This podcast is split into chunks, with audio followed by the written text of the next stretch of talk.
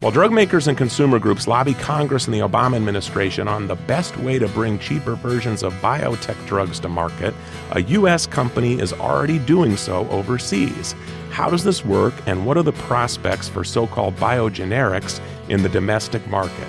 You're listening to ReachMD Radio on XM 160, the channel for medical professionals. I'm Bruce Japsen, the healthcare reporter with the Chicago Tribune, and joining me today is Dr. Sumant Ramachandra. Dr. Ramachandra is Senior Vice President of Research and Development and Medical Affairs and the Chief Scientific Officer of Hospira Inc., a global maker of generic injectable drugs and medication delivery devices. Dr. Ramachandra has nearly two decades of healthcare experience. Before joining Hospira in July of 2008, he held various research and development roles at drug giants like Merck, Pharmacia, Pfizer, and Schering-Plough developing and winning FDA approval of many different life saving and important treatments, particularly in the cancer area. He has a bachelor's degree in biochemistry from Rutgers University and a combined MD PhD from the University of Medicine and Dentistry, New Jersey Medical School. He also later earned a Master's of Business Administration at Wharton Business School. Dr. Ramachandra joins us from Hospira's headquarters offices in the North Chicago suburb of Lake Forest, Illinois. Dr. Sumant Ramachandra, welcome to ReachMD on XM 160, the channel for medical professionals.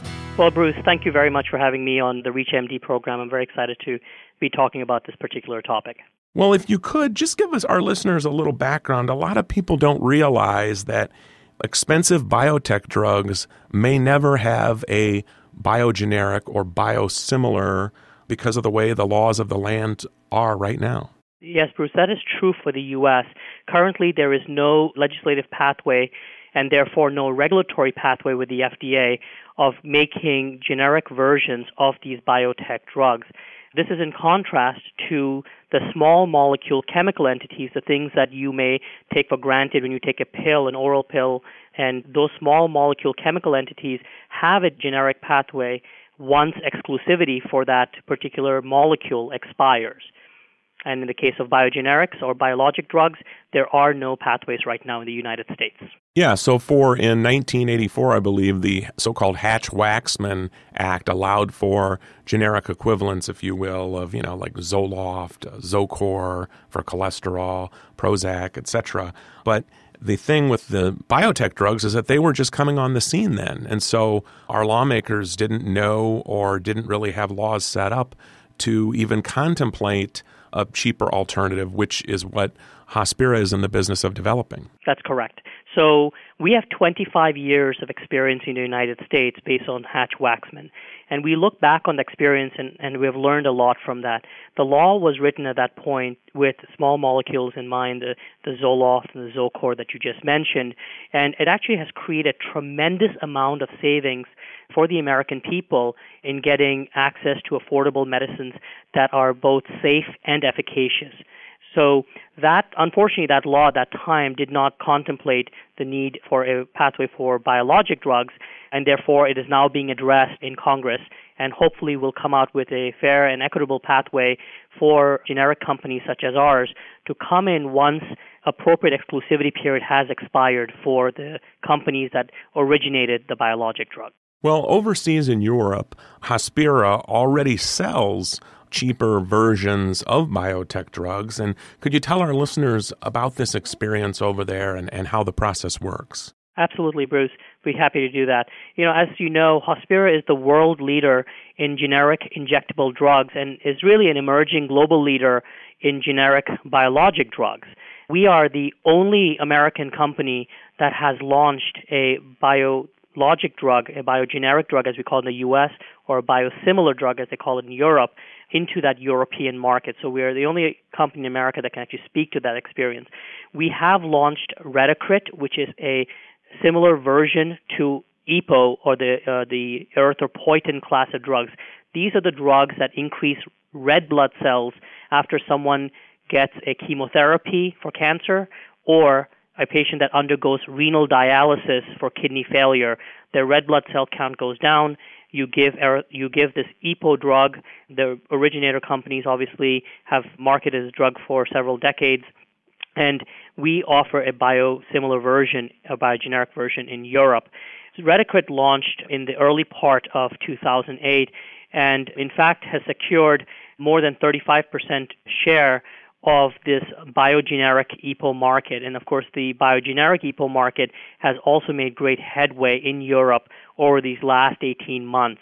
It's frankly the number one biogeneric EPO in Europe, Middle East, and Africa, the territory that we call EMEA, and has done quite well based on our expectations. If you're just joining us, or even if you're new to our channel, you're listening to ReachMD Radio on XM 160, the channel for medical professionals. I'm Bruce Japsen, the healthcare reporter with the Chicago Tribune, and joining me today is Dr. Sumant Ramachandra. He is the chief scientific officer of Hospira, which is a global maker of generic injectable drugs and medication delivery devices, and they're one of the leaders in this country in trying to bring cheaper alternatives to biotech drugs. There is no way a biotech drug as it stands now in the US can get a generic version because these drugs were so new on the scene when the existing generic law took effect. So we are talking about in Europe uh, that they do have generic biotech drugs. And could you tell us a little bit about do they have to go through any special testing in Europe to get approval that, that you might not with a chemically derived pill, for example? Uh, absolutely. In, in Europe, they do have to go through what is called an abbreviated pathway, but the pathway is not as uh, short as a, a small molecule non biotech drug that we had spoken about previously.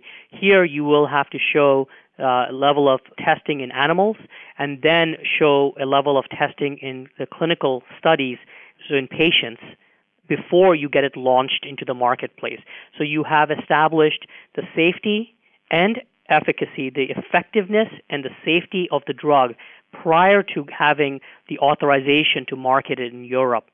The European agencies have defined a pathway based on drug classes. So they have a pathway for EPOs, they have a pathway based for other growth factors that are given in Europe, as well as having pathways for a multitude of proteins. And they're now contemplating pathways for what are called antibodies, monoclonal antibodies for Europe. These pathways ensure that the medicine is tested in an appropriate manner before it gets commercialized or launched within the European marketplace.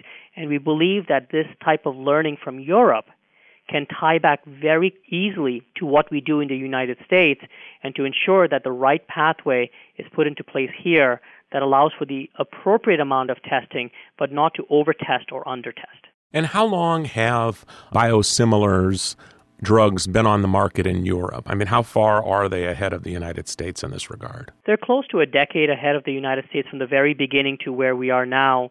Now, I believe there are up to five molecules available through this biosimilar pathway in Europe, and every year that goes by, they are contemplating more. But the key thing is Europe has learned from this experience. They have taken the experience that they have gotten over this last decade and actually changed their uh, guidance documents to reflect the state of the science and art of where we are today. So we in the US have an opportunity to learn from that European experience and actually jump ahead and really formulate a regulatory pathway that allows the FDA to have the powers to determine what is appropriate level of testing in, in patients to get the drug approved in the US. And as it stands now, let's just say Retacrit, your version of EPO. This is working in patients. Um, is there post market studies? I mean, does it have any sort of difference at all in how it works in the patient or safety or efficacy, anything like that? No difference. Actually, that's why it's called a biosimilar or a biogeneric. The reality is, when we launched Retacrit in Europe, we had nearly the same amount of data as the innovator company that launched the drug 20 years prior to us. So, despite the fact that there was so much experience with the original drug, we actually had to generate so much data to get approval in Europe. Now, the European health authorities have recognized that and said, you know, you do not have to keep generating this much data to get approval in known drug categories.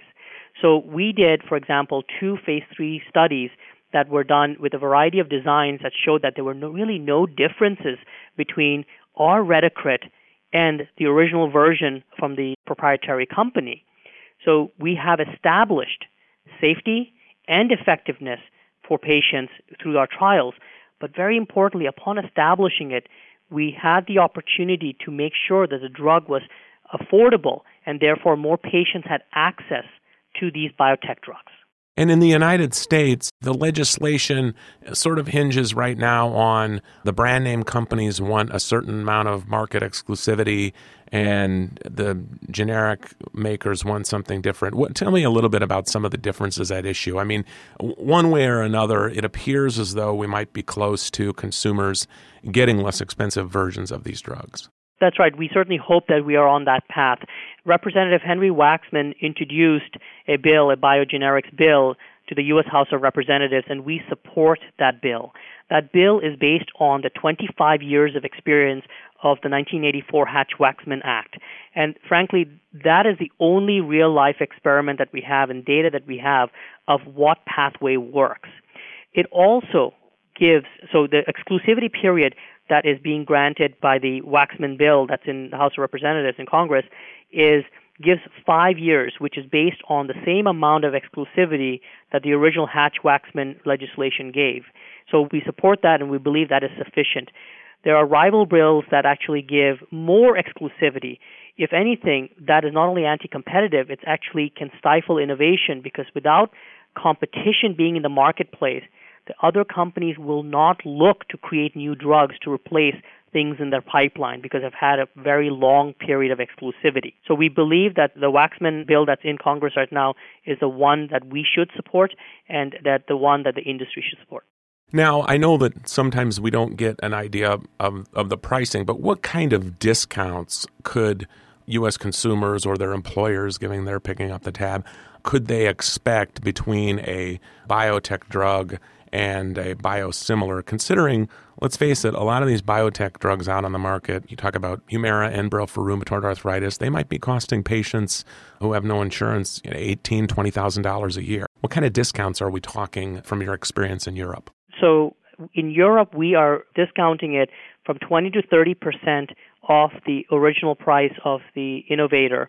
And we, based on the data that we have generated and the discount that has been given, these biogeneric drugs have gotten traction in Europe, and we believe that that is where the U.S. will also end up in. And also, and, and not that I'm looking to cause competition for Hospira, but generally, so let's just say there is a law that passes. And usually in the traditional generic market, some generic maker gets a period of exclusivity and so forth, but then you have a flood of companies coming into the fray and the price drops for the consumer even more. Do you envision perhaps more companies getting into this and creating some grander competition should Congress pass a bill and the president sign this into law this year? Yeah, we do believe that competition will only increase once a legislative pathway has been defined and we actually welcome that competition. Frankly, that is the reason why we exist because we're in a competitive marketplace at this point. We do believe that inherently these drugs will have some scientific and technical hurdles to go through, so not every company may be suited to enter into this particular type of drug development and commercialization, but the companies that are able to and can get through the whole process will likely enter into this once a legislative and regulatory pathway exists. The key thing around the legislation, though, Bruce, is that Congress must write its legislation to allow scientific and clinical adjudication to lie with the FDA and not embedded within a law. Because once it's embedded in legislation, it's very difficult to change. The FDA's powers should lie in determining what is the best uh, scientific and clinical pathway to get a drug approved and that should not be a, a, legislative pathway, that should be a regulatory pathway for getting a particular drug approved. And that means that the FDA will then have the powers to change the regulation over time once the U.S. market gets more comfortable with more and more biosimilar drugs being in the marketplace. Well, with that, I'd like to thank Dr. Sumant Ramachandra. He's the Chief Scientific Officer of Hospira which is a Lake Forest, Illinois based company that is trying to work with Congress to pass a law to allow cheaper versions of biotech drugs, some of the most expensive drugs in the country, cancer, rheumatoid arthritis, and the like. I'm Bruce Japsen of the Chicago Tribune. I've been your host, and you've been listening to ReachMD Radio on XM 160, the channel for medical professionals. ReachMD online, on demand, and on the air. Please visit us at reachmd.com. And I'd like to thank you today for listening.